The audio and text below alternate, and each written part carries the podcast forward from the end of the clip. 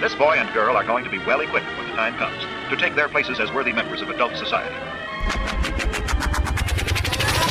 Aloha, y'all. This is Daniel Eisenman, the host of the Breaking Normal podcast, where my guests are all invited based on the frequency of synchronicity, all done in person, and all trailblazers in the breaking of all things normal. All right, y'all. Back to back podcast recordings for me. Yesterday, I recorded uh, with Mason Taylor from uh, Super Feast. He's like an Australian herbalist, Taoist herbalist, you would say. Today on the show, we got who I'm looking at right now. We got Dr. Joe from vitalharmonics.com checking in from Topanga, California, which I'm excited to talk about. And tomorrow, I'll be interviewing a super mom of like four or five kids that are like all teenagers and she looks like she could be a teenager herself and she's like a freedom fighting ancestral eating amazing woman that knows something about bonds to threaten politicians who are threatening us with mandates so i'm very fascinated by that so you, are catching me here in a bender dr joe and let's talk about Dr. Joe real quick. He looks good. He looks sharp. I'm not sure where this video will be. He's got a full ass beard. I mean, like it's one of the best beards I've seen. He is in a white coat because you are a medical doctor, correct? Yes, sir. Yeah. Um, I trained at LA County, uh, finished my training there in internal medicine in 2017. And uh, since then, I've been kind of working in a very dynamic way. Uh, I've, I've, done house calls with people. I've seen patients here at my home office. Uh, uh, I've been in the ICU, been in the emergency department, been in uh, on the wards in the hospital, you know, from the allopathic standpoint. And then, you know, 2020, a lot of us made a, a pivot and uh, I did, I did that as well myself, kind of uh, hankering into my, my truth and my, my, uh, my integrity and, and said, I need to kind of diverge and uh, put together a practice where I feel comfortable treating people the same way I would treat myself, my inner circle, my family. Uh, so here I am. You know, I'm using uh, Ayurveda as a vernacular, and I'm also using a uh, a subset of medicine that was a little bit more popular back in the 1900s, uh, earlier 1900s, uh, called vitalism, where we're basically looking at um, vital signatures in different plants and different uh, compounds in the earth, and looking at the elements: air, water, air, air, water, ether, fire, and earth, looking at that in, in, in people, and using um, using uh, uh, information on the balance of that to bring in um, appropriate treatment, and that really falls in line with Ayurveda. It's like part and parcel, seamlessly integrating to that uh, modality in terms of in terms of taking care of people and treating people. Wow. Wow. Thank you for sharing all that. That's really inspiring and amazing. And it's uh, really cool how we know each other. How do you, how do you think we know each other? I would love to hear your version of it. Uh, uh, we go back, uh, Daniel, as far as, uh, as far as 2017, I met you at one of the, the Raw Bros retreats over there in uh, British Columbia. Or I don't know, were you calling it Raw Bros back then? I think that was potentially an international tribe design. International Tribe Design. Met JP. Elliot Hulse was there, and uh, met uh, met Kevin, met Ryan, met uh, Jordan over there, and it was uh, was a cool uh, little gathering there. Kind of um, uh, was was an opportunity to to interact with people over there, and, and it kind of changed a little bit the way you know, kind of the way I was seeing things a little bit, and was a good opportunity to just kind of interact that way. And I just, you know, it's been it's been nice to kind of follow your journey, Daniel.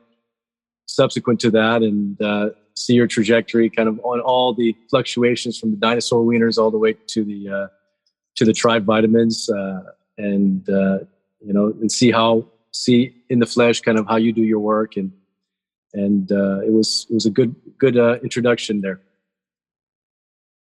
Yeah, I love I love thinking back on British Columbia. Holy mackerel! And even thinking like you mentioned Kevin Ryan, JP, there was Jordan Tyson, Frank J, Benji, Diana. Like all these people are also on the Breaking Normal podcast. So it's quite the tribe uh, that I'm stoked to be designing with you and you being part of this ongoing conversation about breaking normal culture and uh, maybe tapping something into something bigger. Um, and I remember us eating a lot of oysters there. There were oysters.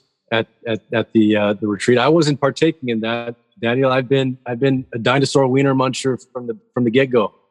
Uh, oh, and are you still only munching on dinosaur wieners? if we're speaking, and just so if anyone's not uninformed, basically, when I did the Raw Bros YouTube channel where we were promoting a raw vegan diet for a solid season, um, we would reference really ripe organic uh, spotted bananas as dinosaur wieners. It actually became quite the meme, and I still love my dinosaur wieners to this day. Just as much intention as uh, well, I probably put more intention to st- storing bison organs these days.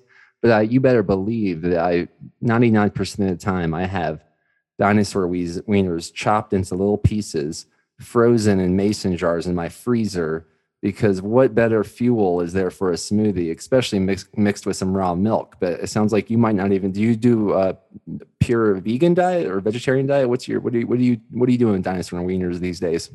No, Daniel. So for the past, uh, I would say probably good part of 15 years, uh, I've been uh, mostly on kind of that that lacto uh, veg uh, kind of diet, that that kind of Vedic type of diet where I'm eating predominantly warm foods, cooked foods, and uh, fruit as well as part of that. But I, I kind of I'm okay with uh, milk that is is really taken care of, uh, and uh, I'm I'm okay with the raw milk and all that. So.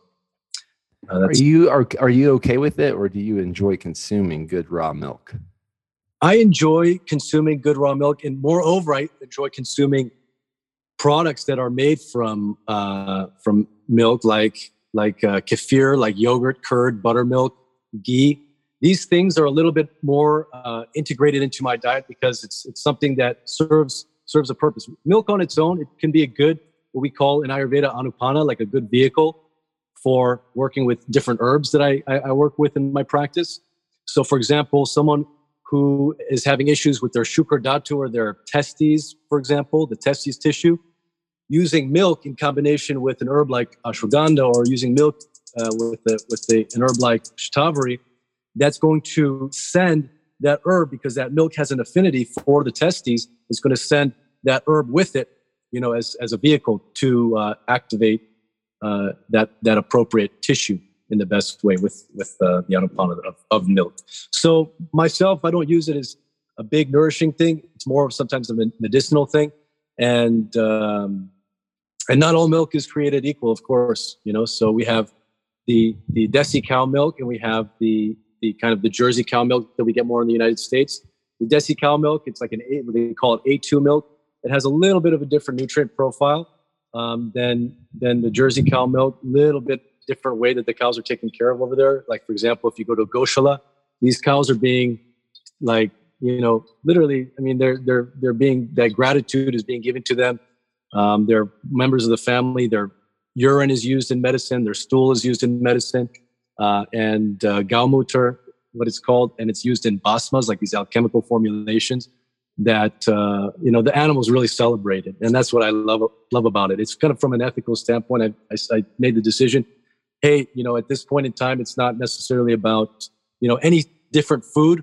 We can find the prana in that, you know, the energy in that, the the the molecular energy, the bonds that make the molecular structure of the amino acids, the protein, of the vitamins. And it's up to us, our Agni, our, our fire energy. Agni means fire, you know, and that Agni is found in every single cell of our body. Predominantly, the big fireplace in our body is the stomach, the digestion, right? Um, and then we also have, I mean, Agni in the mind. We have Agni everywhere. It's one of the five elements, fire. And that Agni, it's a transmutative force. Okay, so that transmutative force can transmute using oxygen, using air. And it can transmute uh, most molecular compounds to produce what we need when we need it, and that that uh, requires an efficient uh, uh and uh, an efficient mitochondrial function, and it requires just the the srotas or the channels of the bodies, the nadis of the bodies being in in perfect harmony, perfect balance. And so those molecules can turn into things like cholesterol, can turn into things like DHA, can turn into things like these biomarkers, these moieties that we might think that we need to uh, seek in the ready ready to access form in the in the animal foods. Wow, I'm so amazed. Uh, I'm, I'm just like so captivated right now. It's like, how are we going to keep this to one hour and 11 minutes? So I'm here we go. I'm going to really aim to be efficient and see where this conversation takes us because there's so many things I want to talk about. I mean, firstly, one of the the only thing that I wrote down. Uh, this is what I wrote down on my. I do this notepad during this podcast, which might be a book one day at this point. Um, it's got the bison heart in the front of it. Um, but I take notes on each podcast. And before I started, I wrote horse urine, LA, Joe Rogan, doctors, mandates, lockdown. Um, and I think that's it. But now I have all kinds of new things written down.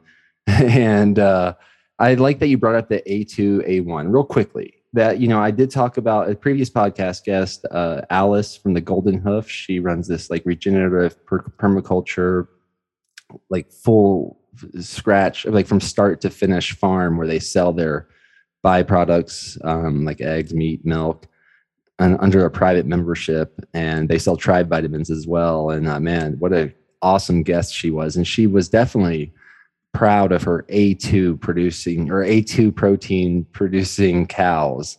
Okay. And, and and how they may come from like a less genetically modified breed and how that's easier to digest. But if anything you want to add to that, because I, I, felt like we left that loop open. So I would love to hear on that topic real quick. Yeah. So there's, uh, you know, if, as far as my knowledge, I haven't dove too too far into the the science of it. I just know that the auspiciousness of the Desi cow, they tend to lean towards more of the that A2 product, production of the protein. It's the protein milieu, the casein, um, the uh, and the and the other the other proteins that are found in the whey that uh, has a has a milieu or a profile that is kind of more easy to integrate um, by the by the uh, by the, the, the human organism. Not only that, it's also uh, has a kind of a vitamin profile, but a vitamin profile. You see it; it's a little bit more. If you look at the the ghee that's created from that type of cow that produces that type of milk, it's a little bit more orange in color, a little bit kind of uh, more dark in color, and that's uh, kind of hankering back on if anyone's uh, kept up to date with like the Weston Price documentation of different compounds being found in not only ghee but butter and milk and milk product. Um, you know, menaquinone and uh, cholecalciferol, vitamin D. Uh, these these types of milk products were a little bit more rich in that, and they have also that characteristic orange hue to it. And it's just just a, a pedigree of the animal itself. It's it's a there's something more than just the molecular breakdown, you know, that we can look at with a microscope.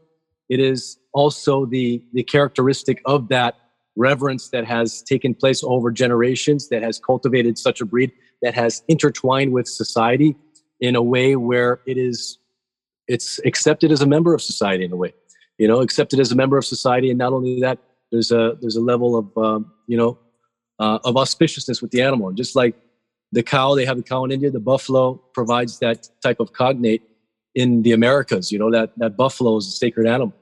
You know, so uh, it's it has a it has a has that pedigree, and just by that genetic pedigree of that reverence and that interaction with the humanity, it uh, it serves humanity in a more deep, profound way versus something like the past I don't know how many generations of Jersey and Hereford and Angus cows that you know maybe have not been as respected as those uh, animals in the past. Wow, so fascinating. I mean, this. All right, so I'm just going to jump to this idea that was coming up as you were talking.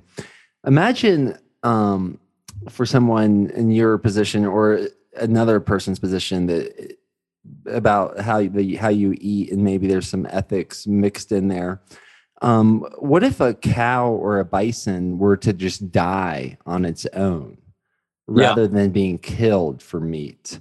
I was wondering about that. And then I started thinking, like, have I ever eaten an animal that died on its own? I'm not right. sure if I have. Is that even a thing people do? Yeah. This is a good discussion. Well, from from a kind of like a yoga perspective, death, decay, and um, infirmity and stagnation and kind of that spoiledness, the rotting nature of maybe an infirm animal that were to die like that, that is tamas. Tamas guna is a quality that reflects decay, uh, reflects um, reflects stagnation, reflects what I just mentioned. Okay, so it would not be advisable to to eat an animal like that. Yeah, I started thinking about it as well. I'm like, I'm imagining most of like the organs are failing and the meat would be just not tasty. But um and that was a fighter jet going over or something. That was a that was that was an airplane, yeah. yeah, so you're in Topanga Canyon. Let's talk about that area a little bit real quickly because uh, the way I picture Topanga is in Los Angeles is that like I do not need I do not want to be in Los Angeles uh, uh except if I'm in uh, uh, the Malibu beaches and or Topanga Canyon and I could stay there. I could stay there. Um, what was that? How'd you get? How'd you land there? How does Topanga relate to like say downtown LA? And I don't even. I'm scared to even think about. But how's that all rolling with you these days? that was my journey, uh, Dan. It was my journey was actually from downtown to Topanga a couple years ago. There was the riots going on downtown uh, LA, and you had tanks and uh, Hummers lining both sides of the street. And I was there in my U-Haul. I packed up all my stuff from my studio. I lived. I moved to downtown from from Taos, New Mexico, where I was previous, and I uh, I, I, put uh, all my stuff in there, and I made it to basically this Shangri-La was kind of a stepping stone. I thought I was going to transition past here. And what, uh, what what ended up happening is I found community. I found people, you know, who are like-minded, and I had the beach, just like you said, Malibu Beach down down the way, and I have got a little gulch, a little canyon that is right behind me. There's a creek that's running behind there, little waterfall over here. So oddly enough, this real bubble of nature that is found just a stone's throw from from Babylon, and uh, it's been hard to to to to budge me. And i feel like there was just so much synchronicity and serendipity that occurred when i had just moved in here. It seemed like i was a like a i don't know just a, an implant right here for a specific reason. And i'm just holding it down. I'm holding the anchor down here for for the time being. And uh, it's been really beautiful to have patients come over in a setting you know especially when they're coming from la and they're coming to the home office right here. And I'm taking care of them. They're, you know, you can see just that vata dosha, that anxiety, that stress that melts away a little bit. And uh, all of a sudden, you know, most people, when they see a white coat, their blood pressure goes up a little bit. But, uh, you know, when I check a lot of people's blood pressure on the cuff here, it tends to be a little bit lower, you know, than it, it typically is. It's a big deal, these bubbles. I mean, that was my previous conversation was a lot about bubbles, and it's a big deal to uh, Topanga is a big deal, in my opinion. It is, is one of the, and so is Taos. Yeah, Taos is awesome. So is where I live, right here in West Boulder, West Boulder, particular. Have you spent time here in West Boulder? I have not. I have not. Maybe a little bit Southern California, Colorado when I was up in Taos, but not over there. We'll come visit. Um, do you have a book coming out or anything? Book, it's it's uh, it's in the works. You know, it's in the works.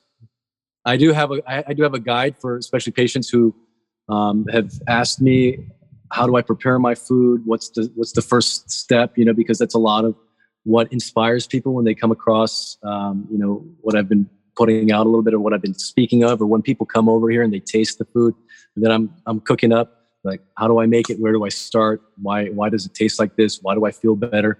So I said, listen, I'm just going to take the time and put together you know it's like a seven day thing where you can get the tools and just get the get the technique down to start doing that yourself and be sovereign in your own kitchen and and and take care of it that way. You know? Kitchen sovereignty um do you make khichdi i do khichdi that's the prototypical that's the ayurvedic chicken soup you know Khichdi's Khichdi's good. You know, it's a good thing when you're you're tired at the end of the day, and uh, you know you just throw the rice and the lentils together. Uh, you know, the mung dal, you put it together, and but it's not all Khichdi is the same, Daniel. Maybe some Khichdi you had over there in Boulder with the Boulder folk. You know, it's I could all I could taste it from here. It sounds like it needs a little salt. um, yeah. So actually, a previous podcast guest made quite a bit of khichdi for me, and her name is uh, I think on the podcast Naga, I think it's one of the, you know Boulder people. People in Boulder rename themselves a lot. I mean, I'm not sure if you've renamed yourself. Nothing against that. That's a seems like an interesting idea. But uh, I think Naga Devi Lakshmi. Yeah. Anyway, it's great podcast. So fascinating. And yeah, I ate some kitchery from her. and um, woo wee, woo wee. There's a lot there. Oh, the urine, the urine, horse urine. Because all right, so let me let's just say this. yeah. For tribe vitamins, you said dinosaur wieners to tribe vitamins. I like that bridge to gap. Um, it's true. It's true. I feel really I, when I was a raw vegan, I felt really good on dinosaur wieners and all fruit and some vegetables um, for about six months, and then I didn't for sure. I did not for sure. My testosterone plummeted. Um, and I actually went to the doctor and got it checked, and I think it was like 89 or something. Wow. Yeah, they were going to prescribe testosterone, and I ate a piece of wild salmon that night, a big piece of wild salmon. And you've probably heard this story before, but then I woke up the next morning like morning wood, and I felt like I was a whole nother person. Like my whole mind was different. Before I was like much goofier and um, like flighty, like a hummingbird of sorts, uh, and um, and uh, uh, women like they did not pay attention to me. I knew, and I didn't pay attention to them. I but right when I ate that salmon, I think I was like, whoa, for literally and like just full on uh, uh, my essence. I was like, wow, now I'm like I feel sharp, and uh, and also made me want to look for women at the same time.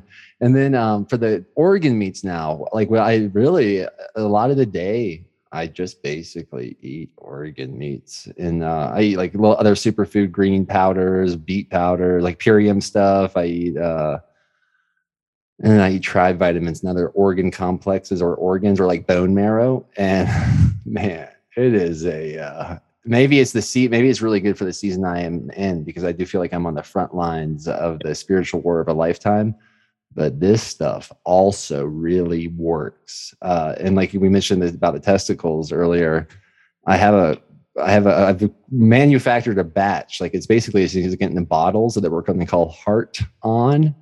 And it's okay. because we had like pretty much all the bison testicles available in the country to make something like this. And it's not much at all.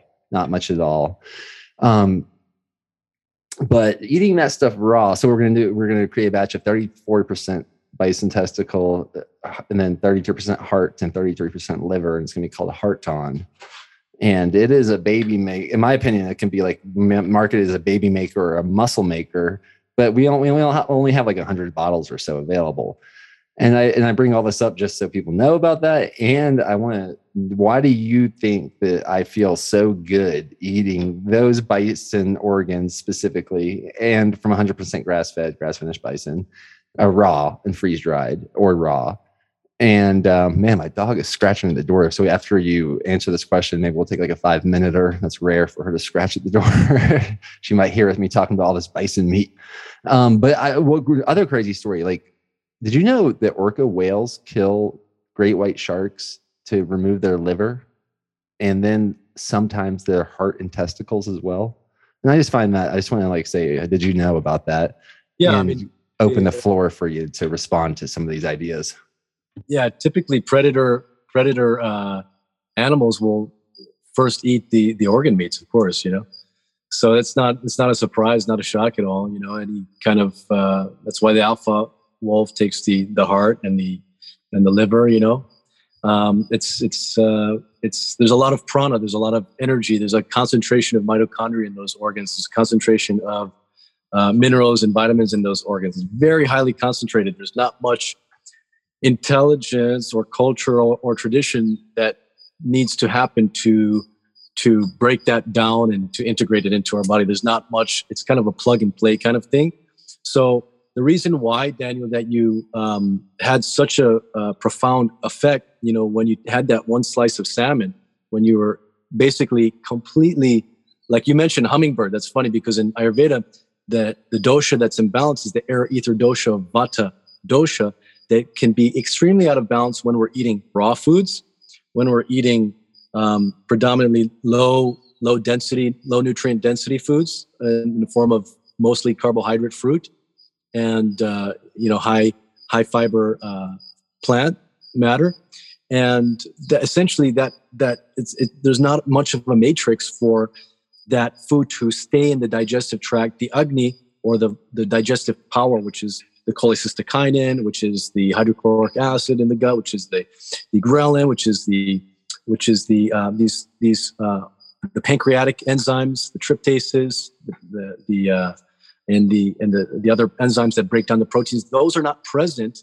to help integrate the food, and that food is not processed by a, a manner that makes the micronutrients um, more accessible. Uh, when you integrate food in a matrix of oil, of different aromatic compounds that you're putting, you're using with spice, when you integrate that food with and you bring fire to it, that agni, that's taking care of a, of an energetic step, and it's it's it's essentially working with your digestion, working with your own agni, and you're able to integrate that prana or that energy from the food in a deeper, more profound way. So when, of course, if you're starving yourself essentially, or you're, you're and your vata dosha is imbalanced, the one thing that we use for vata patients who have vata imbalance, not only do we do, if, if for severe cases, we even do an enema with bone broth, bone broth enema.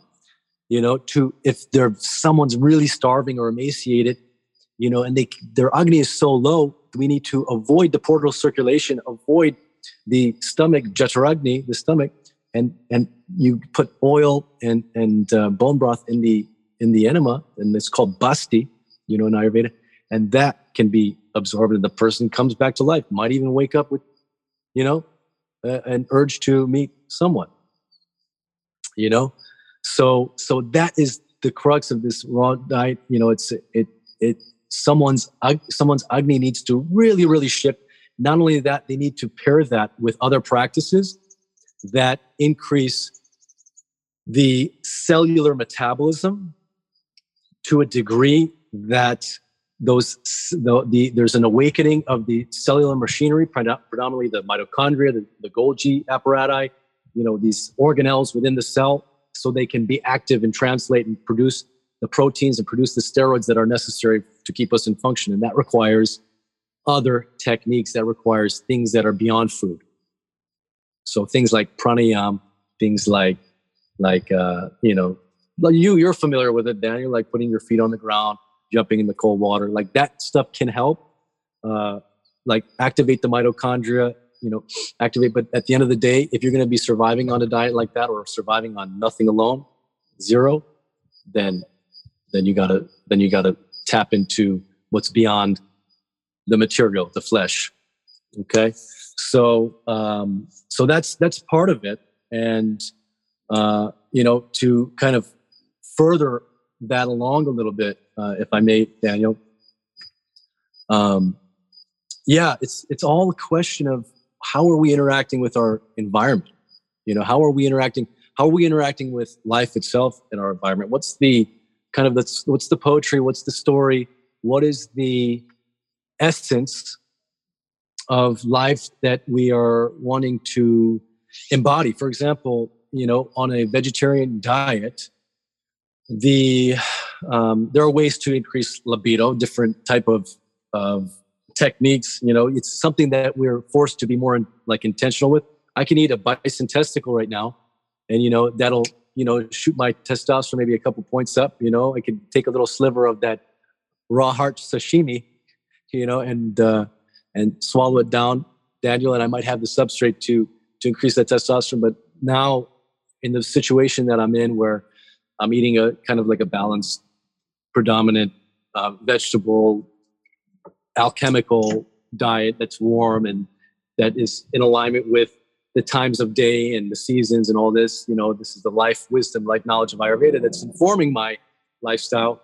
You know, when I when I function in that capacity, it's like, okay, do I want to make love tonight? Okay, I have to cultivate that that energy a little bit. I might, you know, and it's it's kind of like a a, a process. It's kind of like a undulating, more swan-like versus the saber-tooth tiger-like. We're gonna do tantra all night. Maybe we won't jump jump and run. You know what I'm saying? Mm, I'm lo- all right. Loving the conversation. I might go check on Miss Araya real quick and to take like a maybe do a couple things like a five minute tour. Does that o- sound okay to you? And then we'll get right back onto the hard on, the heart on, heart, heart on. That's fine. All right, cool, cool. Yeah, I think she's good. I think it was something to do with the wind and or a combination of like her riling rough rough up who may have been whining a little bit. He's still a little puppy. A big, a big puppy, big puppy. You got any dogs in your life? That little Brahmi over here, yeah. A little Brahmi. What's uh, what, what kind of dog is that? How old's that doggy?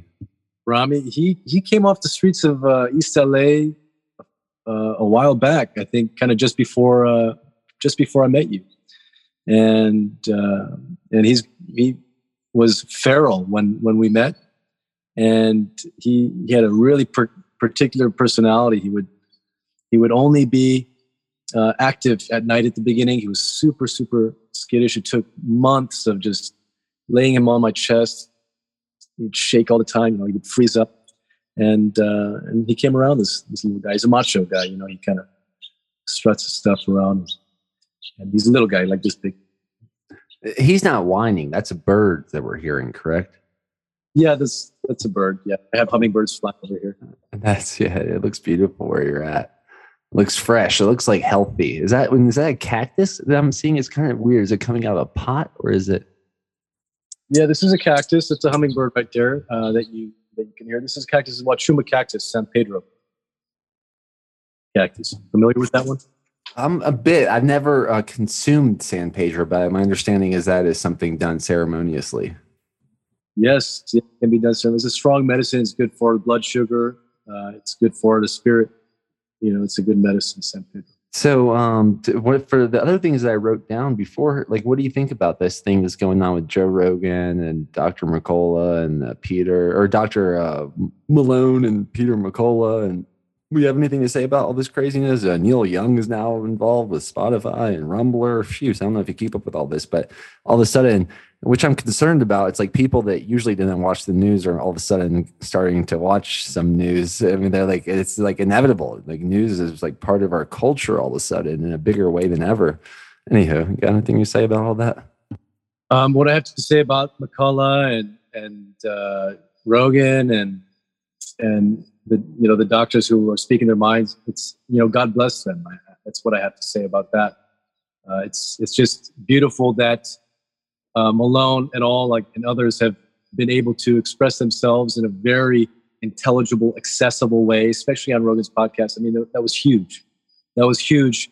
The uh, the kind of the courage and the truth of, of heart that it took to first of all entertain that and also uh, and also express in such an eloquent and, and accessible way to to so many people what is the calamity at hand right now. And it, it's uh, i mean it's, it's something that i noticed in my circles daniel that that a lot of people get a little bit overwhelmed with the gravity of what is going on in the public health sphere which you know the public health sphere is yeah you can't deny it. It's in your face. It's on the doors um, it's it's uh, on the radio. It's it's inundated our life. Even in the little bubble that i am here in topanga dan you know it, i put on the radio. I'm trying to listen to the wave listen to some soul and and uh, our slow r&b music.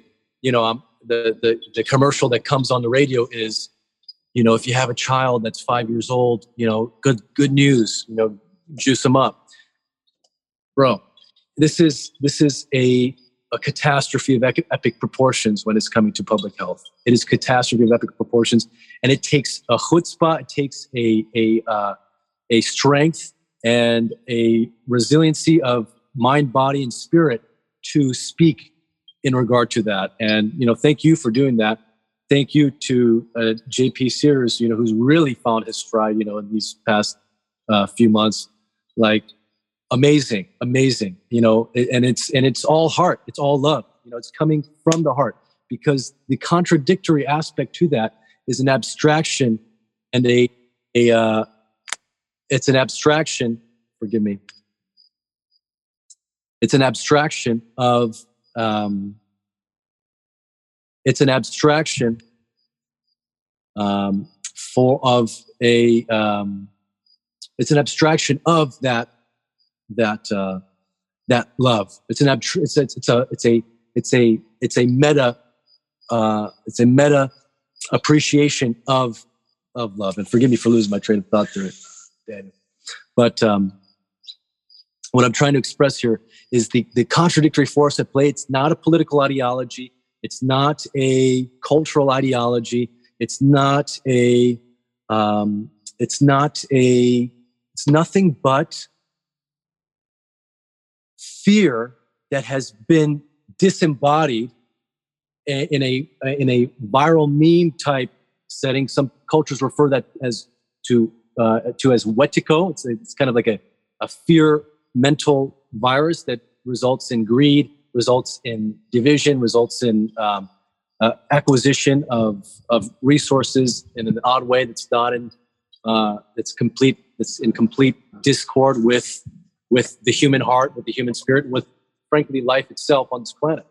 So life life is is a is a frequency. That's why I named my practice vital harmonics. You know, it's a it's a it's a frequency that we choose to tune into. You know, as we as we come forth on this on this planet here, it's it's something that that requires a a, a conglomerate of these elements that I mentioned earlier, Dan, the earth, the fire, the water, the ether, okay, in the air. It's the, it's a conglomeration. It's a story that has been sung by our ancestors is being embodied by us right now but there's that fear it, it it it wants to dissociate from that from that history and that tradition of life the way of life that we have that we are stewarding and cultivating and celebrating in on this planet and um, you know these things with the mandates these things with the with the uh, with with genetically modified crops with genetically modified human beings now that we're seeing.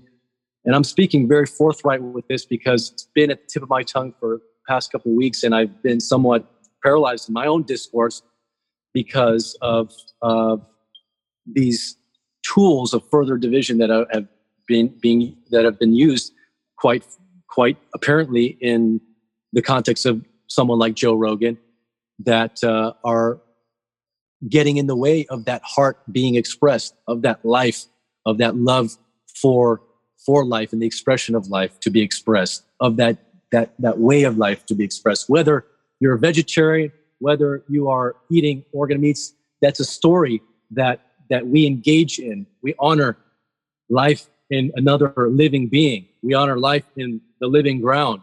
You know, we honor the the uh, the water as it, it's flowing. But when we when we go and we become a satellite that is compartmentalized and and, and just a, an artifact of a fear of that life you know that's that's that's not conducive to what we've been cultivating for since the beginning since the beginning of time yeah, since since we were little cell organisms.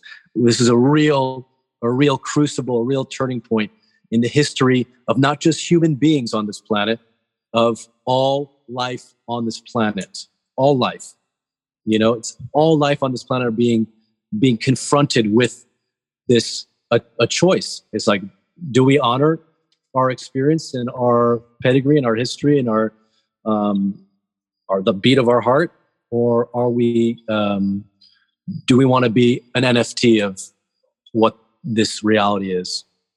If that makes sense.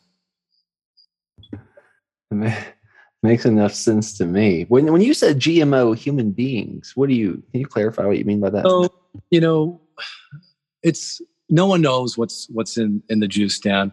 Um, so an mRNA is a piece of genetic material that's uh, infiltrating the uh, the cellular uh, the cellular substrate, the, the, the cellular environment of cells, and is being used by host ribosomes or basically protein so, protein translating machinery within the cell to create uh, a protein called the S protein, right? So the, that spike protein is something that we are told, you know, even as clinicians, I don't have access to the compounds in Moderna, in Pfizer. You know, if I could speak those words, they almost seem like, you know, a, a, a, a taboo at, at, this moment in time.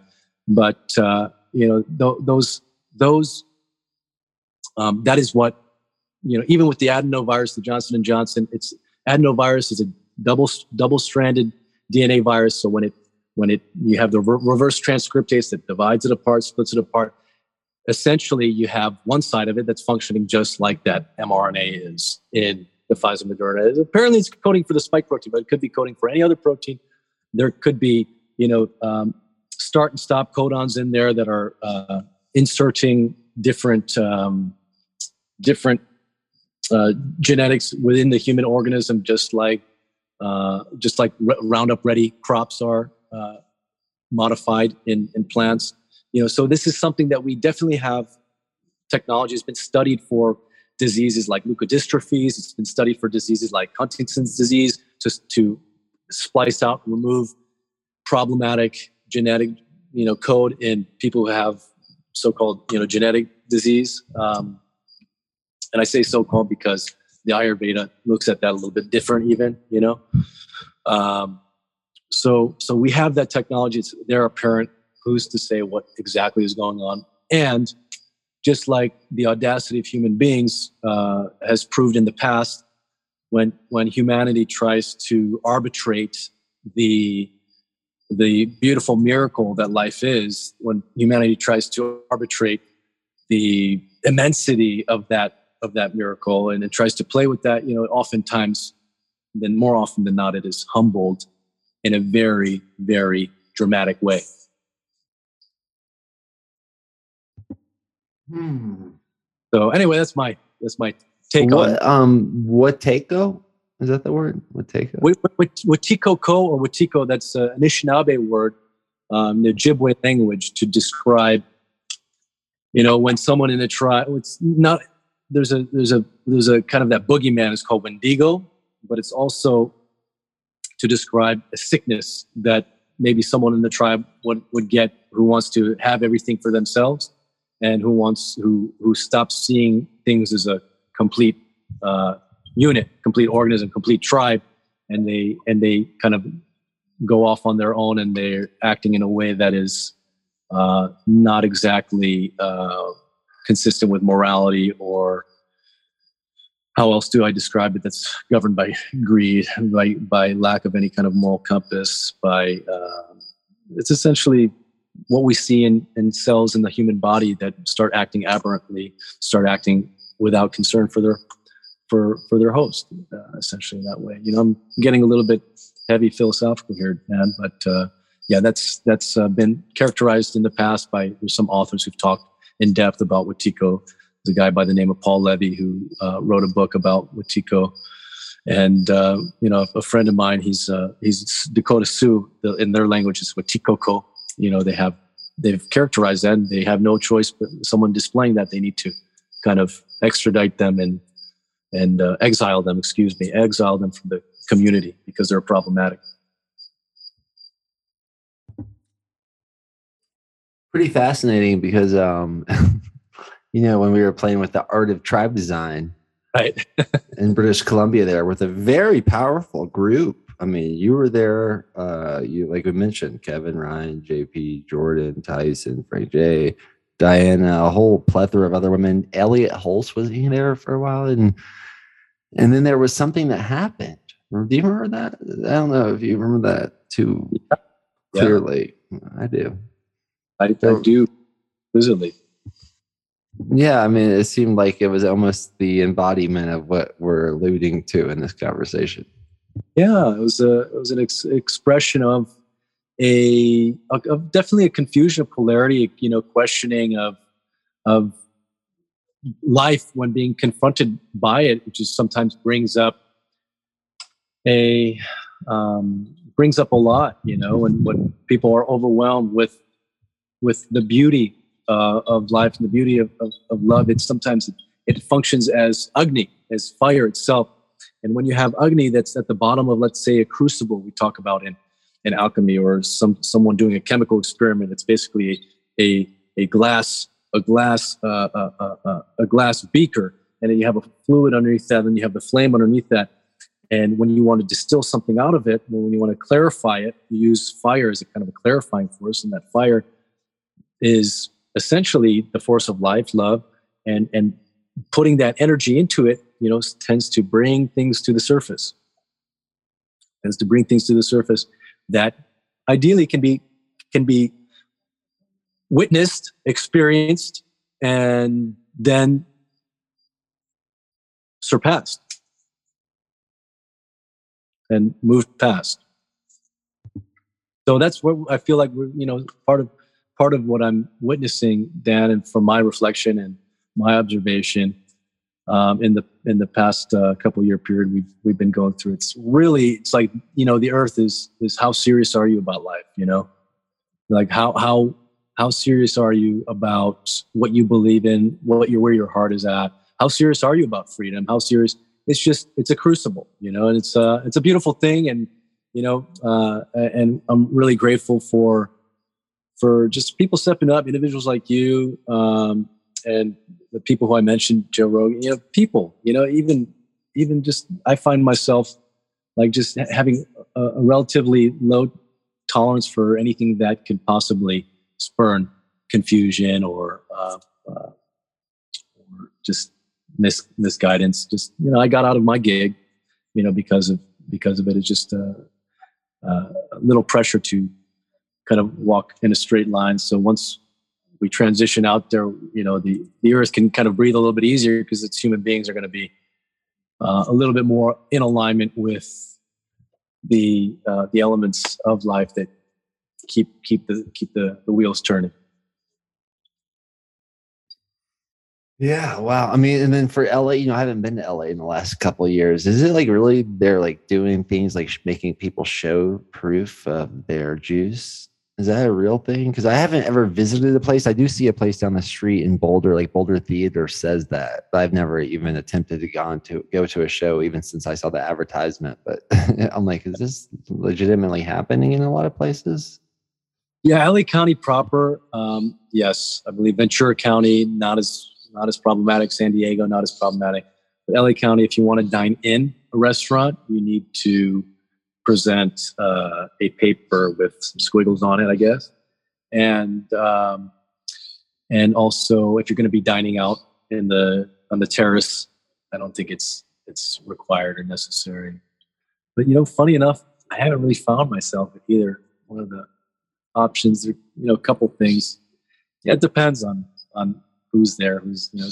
At the end of the day, it's individual by individual basis who's complying with what what narrative has been, uh, what narrative is is is, is uh, feeding their actions and whatnot.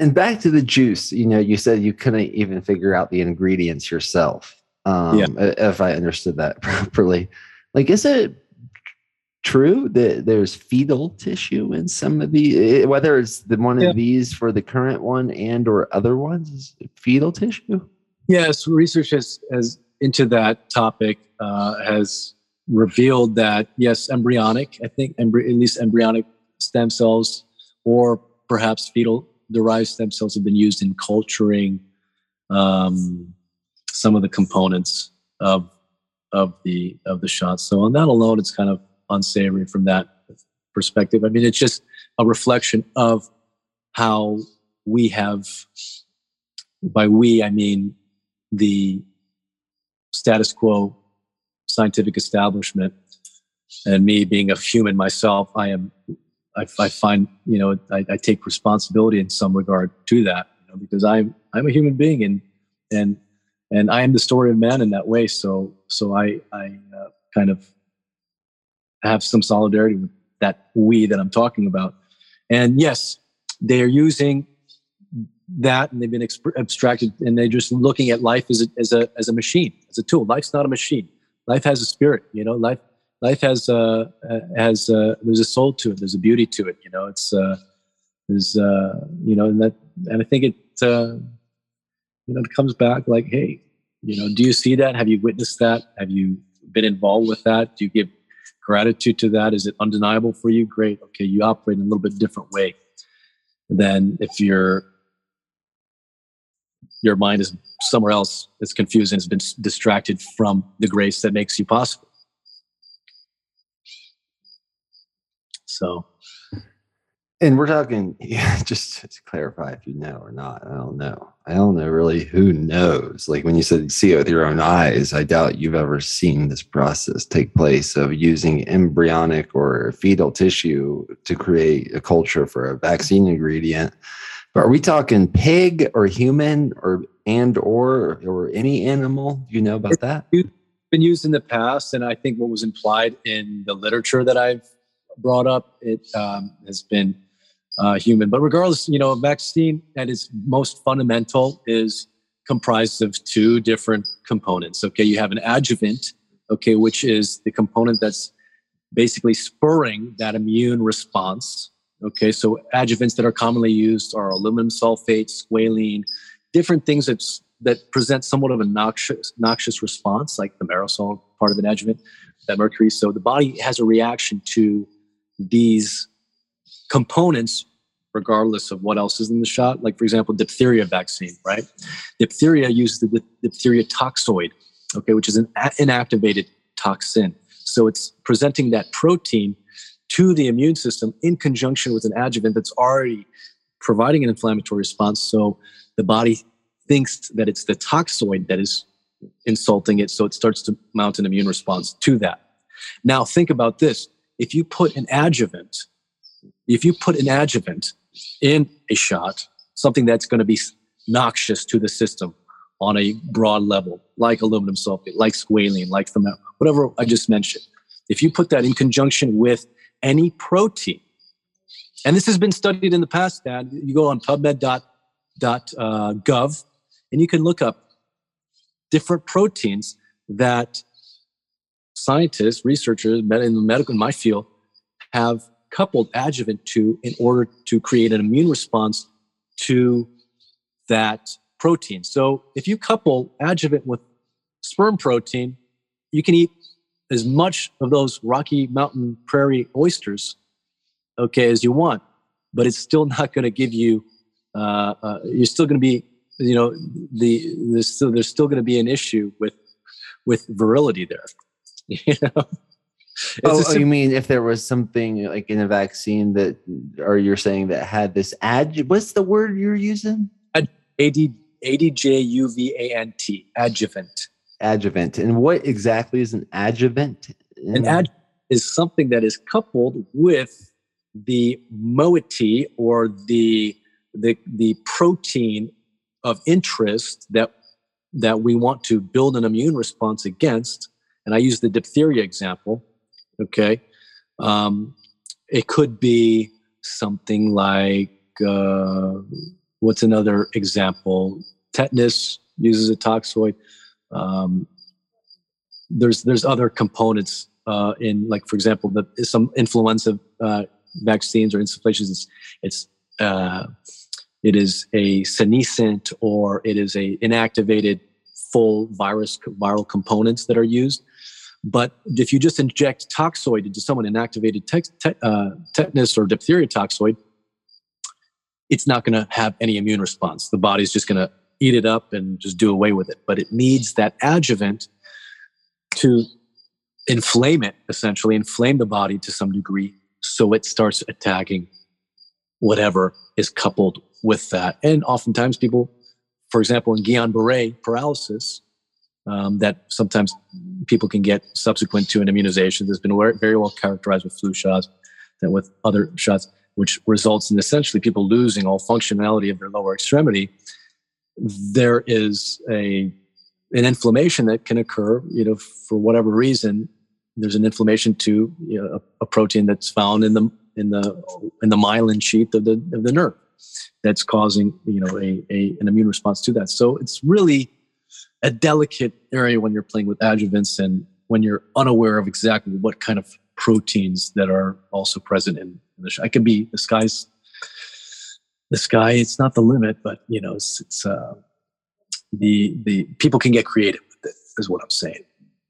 And um, on the current one, the current one, how how is this? Now that I'm a little more familiar with this new terminology, where does that fit into this current? So eh, I'm in when you're looking at at the current uh, the current juice in, in the context of the global political scheme, um, it just makes me as a clinician uh, and as a human being with uh, observational capabilities and you know critical thinking uh, skills. I like to think a little bit more wary of aberrant components in the uh, shot that might be contributing to immune response to uh, parts of the body that are unwanted by individual undergoing such treatment. Meaning, yeah, because I'm still trying to figure. Um, I mean, I understand we might be talking yeah, so and right, right, right. I'm not trying to talk in code here, Dan. It's just what I'm trying to say is that um, it's it, there's there's definitely been a lack of trust from that that has uh, incurred from the public and even clinicians like myself to the um, establishment of the likes of Pfizer, Moderna, AstraZeneca, Johnson and Johnson, Unilever, whoever it is, you know, and um, also the the government. So who's to say uh, putting in a small little protein that can cause a uh, you know devastating calamity in the physiology of human beings is not difficult at all. First of all, it's been done in in um, at least transparently in many studies in the past, and not to mention we're also adding another component of of gene modification in the in the in the context of mRNA uh, technology, uh, as well as uh, the recombinant DNA technology that we see in Johnson Johnson that's being used that's having a viral, viral vector uh, in in in in this um, in this uh, modality. So uh, it's in this vehicle, I guess you could say. So it's it, there's there's a lot of room, a lot of room, a lot of room uh, with great facility for for. Uh, I guess uh, you know I could I could say the word fuckery. Yeah. Wow. Um, you know, uh, just a, here's a, all right, let's go to the horse urine. I'm going back to the horse urine. Because I'm bringing this back because I, you know, I've been talking to a lot of people on this, the fields of bison ranching to USDA processing to, you can guess it, that has to do with creating a dietary supplement. And, um, one of the things I've been hearing is that oh we can't they, they can't do the thyroid they can't uh, harvest the thyroid that's kind of you know that's the, and and I've got um, what was that? They can't harvest the uh, horse horse thyroid or what no no the uh, bison thyroid. Got it.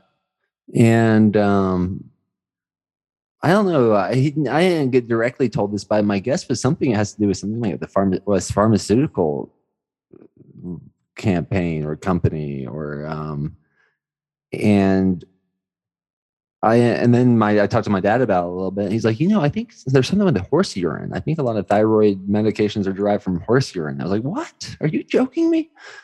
do you know do you know anything about this? I would love to just because thyroid. He, and then my dad also mentions like, yeah, oh, he's like, yeah, most people his age, like a third of them, at least, are on thyroid medications consistently.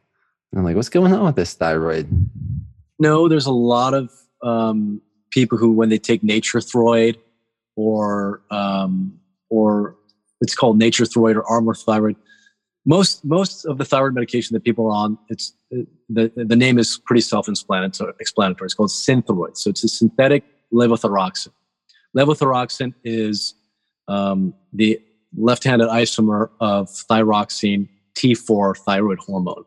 Synthroid is is just synthetic thyroid hormone. Some people, some people's uh, physicians, they feel more comfortable from a, uh, a biologically synthesized uh, thyroid hormone. Oftentimes, it's porcine thyroid that's uh, blended and uh, packaged into pills. It's not as quantifiable by the microgram as something like a synthroid, um, but people do use porcine thyroid, and sometimes it might go by the name of nature Nature-Throid. I'm not super. Uh, that's that's you know from my uh, reading, I, I could be wrong. That's what it is. Could you extract from a large quantity of horse urine Thyrox. Something potentially pregnant horses. No, no, that's Premarin. So Premarin is used as a bio as a as an as a bioidentical um, hormone for uh, luteinizing and follicular stimulating hormone and estrogen in in in, uh, in women who are have reached menopause. Huh. Yeah, who knows? Maybe I'm confusing conversations or someone else confused topics. Yeah, Premarin is from the mares, the pregnant mares. They will excrete like a large quantity of different estrogens in their urine, and that's used as an exogenous estrogen by women. They will either put it in a dermal uh, ointment or they'll uh, have an injectable where they're giving themselves the bioidentical hormones. Yeah, I'm fascinated by all of this, like, like especially the derivatives of medicine and where they come from, and it sounds like you are as well. Is there, um, because you know, I know we're coming close to potentially saying till next time. Is there anything you want to make sure that we talk about that we have not?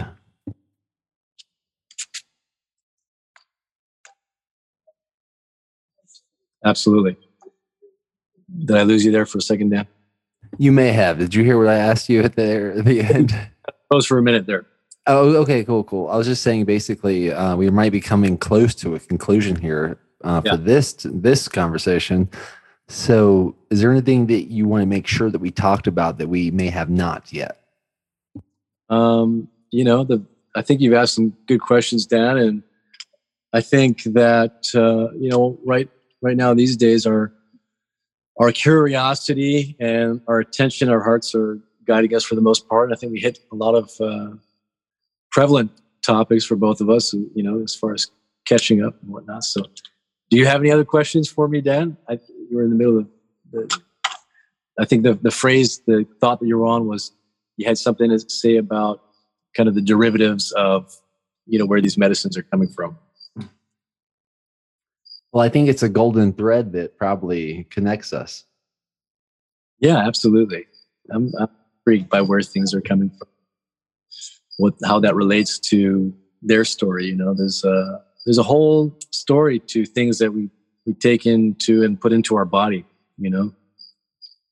And there's and Ayurveda characterizes in kind of different ways. You know, we look at different qualities. There's first of all, there's the taste of that medicine or that food. It's called rasa. And then there's also a um, quality, either hot or cold. You know, that's called the uh, the vipak. Okay, uh, could be rough, hot, cold. That's kind of like the secondary quality of it. Uh, and then you have the final quality or the virya of that. So that's after that food or medicine is digested, what is the end effect, that end quality? So all everything in our natural world has been essentially characterized by these the vipak, the virya, the rasa, and they all have different qualities. And sometimes they'll surprise you. You know, herb that tastes pungent or bitter after it's digested will have a sweet effect on the body and our body's constitution. So it's just a wonderful kind of um, way to interact with our external environment and really understand what some might call the spirit or the soul of these these compounds and these animals. Um, and uh, it's just a way to to celebrate life by interacting with our external environment and help using it to help us be healthy and walk you know on a path of of of, uh, of grace and of embodiment of you know full expression of freedom. You know by by doing that we're we're weaving ourselves deeper into that tapestry of life. We're more embedded into it. We're more involved with it. And we sustain each other. I mean that's the beauty of life. That's the beauty of these relationships. The beauty of remembering um, this you know that that story. And uh, it's something that you know, at least in my practice, I try to bring patients into a, a, you know a deeper, more resonant harmonic with that with that story of life, so they can, you know, they can they can find that that purpose and meaning, and then that love in their step, you know, so they can you know be free to do things like speak on a on a podcast or or uh, uh, you know help the help the world through you know making them more healthy through whatever means, uh, you know, cow testicles and whatnot. well, uh, that would be bison bull testicles to be Bull- bull specific. bison bull testicles. Bison testicles and bison. American American bison bull testicles. the essence of, I mean, you know, as you're talking, yeah, I, as my understanding it, are these animals thrived now, thriving now, Good. and thrived way before humans came here. 400 million. 400 million, what? What do you, what do you say for? 400 million bison had on the on the on the Great Plains There's 400 million, you said? At some point in time. Uh, Yeah, I, I've heard all kinds of numbers. Yeah, I've, yeah, and then and then apparently in the, almost the late 1800s, they almost went extinct. Like people were starting to collect bones because they thought they were all gone. We, we're we're cra- we're a crazy we're a crazy herd this humanity and thank you for including we're like me and you too because like you know yeah we I guess we when I say we I guess we are speaking I like to clarify when I say we and I guess in this context we are speaking of we the human race this gorillas, man. Uh, have you ever read Ishmael or any of Daniel Quinn's books? It seems like you may have for some reason. I did read Ishmael. I was in college. Yeah. gorillas. I don't know where you. I don't know where your uh, heart and head is at. Like, did we evolve from primate, like from that, or is there something different? Um, it's a whole nother Def- conversation. If you want to talk about that for a second, I'm happy to. Before we say so long, um, but yeah, being around gorillas is there something convicting about it? It's like okay, Oh my gosh. I mean, I when I s- am witnessing, even I've only maybe seen gorilla via video in recent times, and it. I mean, it definitely strikes a deep genetic chord in me. I think personally, um, my father, he's got an interesting uh, character to him. You know, sometimes he he uh, just the way he walks and the way he moves around, he's got a real kind of like ape-like presence to him. and I feel that in my own self. So I they definitely feel like like brothers. And when I see them, I see the gaze and I see um, just I can I read them and I feel them. Uh, they're, they're not so far distant from from humanity. And uh, I mean, if you look at anthropology, I studied anthropology when I was when I was younger. You know, we see the Homo erectus, we see the Homo heidelbergensis, all these the the transition from you know the great apes to to humanity. There was some really interesting fossil evidence that that I mean I don't want to get into the whole hominid stuff, but yes, in short, um, gorillas uh, are close to home. I feel very connected with them, and no, without a doubt, there are brothers. Even a monkey seems like you know could be you know little my little baby. You know. Yeah, it's amazing those critter, those amazing animals. Sometimes I, most of the time, I for monkeys and gorillas, I've I've seen monkeys in Costa Rica actually, in areas, heard them, seen them, not at all under anyone's fence or control. But the gorillas I've probably seen in the zoos, and then I think of that book, Life of Pi. Have you read that book? Yeah. yeah. Man, well, it's it's a weird thing to see, and it's very interesting to see Davina see a gorilla in the zoo because I'm like, wow, seeing this gorilla could really change someone. Hmm. And is there how much can we change about this system of gorillas and zoos and such? I don't know. I don't know. It's just it brings up a lot of big, big um, heart topics, including the one about are humans from gorillas or are we something different? Mm-hmm. I mean, I, I I- tend to lean towards the different, um, and I don't deny the connection. I mean, I don't deny the connection with any animal. I'm talking from squirrels to gorillas to stink bugs. Right. Right. Yeah, there's there's that frequency of life that's kind of going through all those uh, those forms and those expressions. well, uh, man, thanks for some time today. I, I'm stoked to see you when I do. Are you um like single? Are you in a relationship? What's going on with you? You know, actually, I do have a, a woman very dear to me um, that we're cultivating relationship. She's she's in Albuquerque, New Mexico. She's at the Ayurveda school right now. Actually, her name's Samantha. so uh, yeah, she's she's a beautiful young lady. You know, I respect her, and uh, you know, we've been navigating and finding our way. You know, in this this whole process, and uh, hopefully looking to cultivate something. Yeah, the Ayurveda. I love. I love how that's been such a strong topic. I am looking at some of the most beautiful pink and purple uh, clouds right now. Yeah, yeah. Like it's fun to look at your like at you because you have a beautiful background, and I'm like, man, my window right now. You Looking through my window right now, it's popping off. beautiful.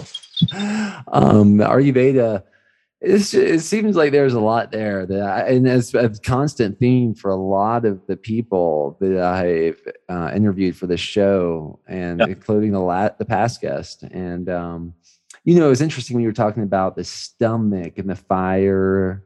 Yeah. Um, something about that I could like really resonate that with that. I was like, yeah, that's kind of like I don't really need to eat much, but when I do, I can digest anything almost real quickly. Yeah, yeah, high uh, pitta. And what was that? You have your pitta predominant, uh, Daniel. That's your dosha, your constitution. It, it it's uh, sometimes characterized by that fire and, and water element, and uh, it, that agni, that jataragni, tends to be high in those pitta individuals, and even higher at noontime. You know, when the pitta, the agni, when the agni jataragni is the highest. So, so just as you as an individual, everyone has a different you know set of elements that kind of makes makes comprises them and has different balance for you that that pitta is right at the forefront. So it's no uh, metabolism's good i'm sure there's a lot to more to dive into from there. Oh here's a question because someone personal to me got yeah. diagnosed with bladder cancer Okay. And then I, and I, I, would like to know because we it sounds like there's a pretty standard procedure. Like you know they scope it out from my understanding, and then they do this like TURP thing where they like inject tuberculosis into the bladder to like amplify a local uh, immune response, and that's like the typical treatment that usually works. You know anything about that or? Neurology. I mean, there's a lot of big strides in neurology. Transurethral. Um, um, well, TURP refers to transurethral resection of the prostate, I believe. Um, but but a, a, cystoscopy is you know a transurethral procedure where where the the camera will go through the urethra uh, and into the bladder, and then you know the the wall can be visualized and uh, what needs to be ablated can be ablated. If they're using tuberculin type compounds or organism there. I, I'm not super familiar with that. It's not my subspecialty, and uh, and it seems like relatively local, local localized treatment and resection of you know you hear about complete bladder resections and you know synthetic bladders being put in you know if needed, but uh, it's local to the the wall. The, you know the biopsy is done first from the cystoscopy and that biopsy will see you know how much involvement is there of the muscle of um, surrounding tissue you know how enveloped it is and what kind of what degree of resection is necessary. Maybe already gathered that from imaging. Well yeah i guess i was oh man the clouds got pinker. I was thinking about the uh you tied uh, like if there was like uh, what that might tie into what does bladder tie into with the ayurvedic medicine or um oh what is that's what i'm like really that's why it really opens the door to me because i'm very into i've been handling a lot of organs actually and eating a lot of organs and thinking about a lot of organs and all of a sudden someone's close to me talking about organ issues and i'm like man uh, what we I would be curious what the bladder is tied to, and other things. Like probably we could talk for days on those other ones, but if there is anything that comes up around that, there's always correspondence, Daniel. Yeah, so the genitourinary system, which comprises the bladder, the kidney, the urethra, uh, as far as uh, you know, from the looking at it from kind of the, the bigger gestalt, which is you know sometimes we get confused. We think Ayurveda is unique to the subcontinent but essentially it's just the a, a, deep wisdom of life. It doesn't necessarily is not doesn't necessarily have to be defined by the culture that has stewarded that basic life wisdom for all these centuries and these millennia. You know, it just so happens that this lineage has, um, excuse me, this lineage has cultivated that knowledge for this period of time. And there are different, um, so that shrotas or that channel of the urinary channel is um, something that we look at to make sure that, you know, elimination practice is good. Um, this is also tied in with the, the, this, uh, the, the pelvic uh, type of uh, chakra. So we're looking at things like creativity. We're looking at things like, um, just in general elimination we're looking at things as far as you know vigor in life and, and passion in life like these kind of things you know when there's uh, effect on that. There you know as, as far as when we when we look at a hard type of consolidation that occurs in malignancy there needs to be a weakness first and foremost in the tissue for that ama or that undigested metabolic excess to kind of lodge itself in the tissue. So why was there a weakness in that area is something to look at you know? Um, sometimes uh, when we talk about some samprapti or disease process that mm-hmm. weakness can either be due to a damage to the um, the organ itself through trauma or through sometimes chemical damage. Oftentimes a lot of people will get bladder uh, epithelial malignancy from being exposed to chemical dyes in their workplace um, like you know vinyl chlorides and things like that. Um, so that is chemical damage that can lead to weakness of the tissue where AMA can move in and, and create issue. Um, even just mechanical damage from uh, from neglect of, of, the area. You know, holding holding urine for a long time could potentially cause these issues, damage to the detrusor muscle, or chronic cystitis. You know, chronic cystitis might might result in that, or just different exposures. You know, when, when it comes to what brings weakness to that area. Um, but as far as what to allegorically look at, you know, with the with the with the bladder, I mean, it's just recognizing that signature of okay retention. You know, the bladder is a is a reservoir that's that's designed to retain urine until it's the appropriate time to relieve. You know, so what is where is there a problem with you know retention in life as far as that would be my vitalistic perspective you know to to uh, observe in that in that fashion you know looking at that that archetype of of retention of genital urinary passion you know where does that where's the where's the core of that? When i work with my patients then i look at or i always look at what is this what is this um, manifestation or presence of what is this telling me about something deeper in in the psyche or deeper in that person's history or that family or what is going on? What's the crux there that is related to that's that's related to this this um, this uh, manifestation this location this manifestation the characteristics of such? What when when did this manifest? What was going on at that period of time? And what is it cluing us into you know as far as um, you know what is it point it's always pointing us to a direction of something that that uh, that will bring us more awareness you know in the end you know because they say they say disease is the highest form of tapas or penance. It's the most awakening and most um, you know can be a, an enlightening thing. Of course we don't want things to get to that point.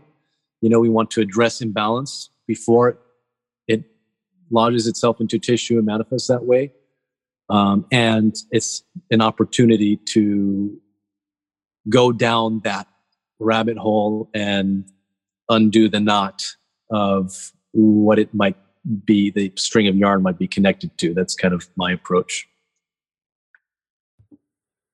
Wow. Wow. Well, thank you. Thank you so much, man. Do you have any questions for me? Uh, hope you're well, Daniel. Um, how are you? You know, I've got, I'm sure I've got so many questions on how you're doing. It'd be lovely to to catch up in person at some point in time, and uh, I trust that uh, you're doing well. What's what are you most excited about now? You know, for the next uh, six months here, Dan. I'll yeah, I'll answer that uh, to whatever is you know. All these days, I get to actually be somewhat calculated about what I talk about.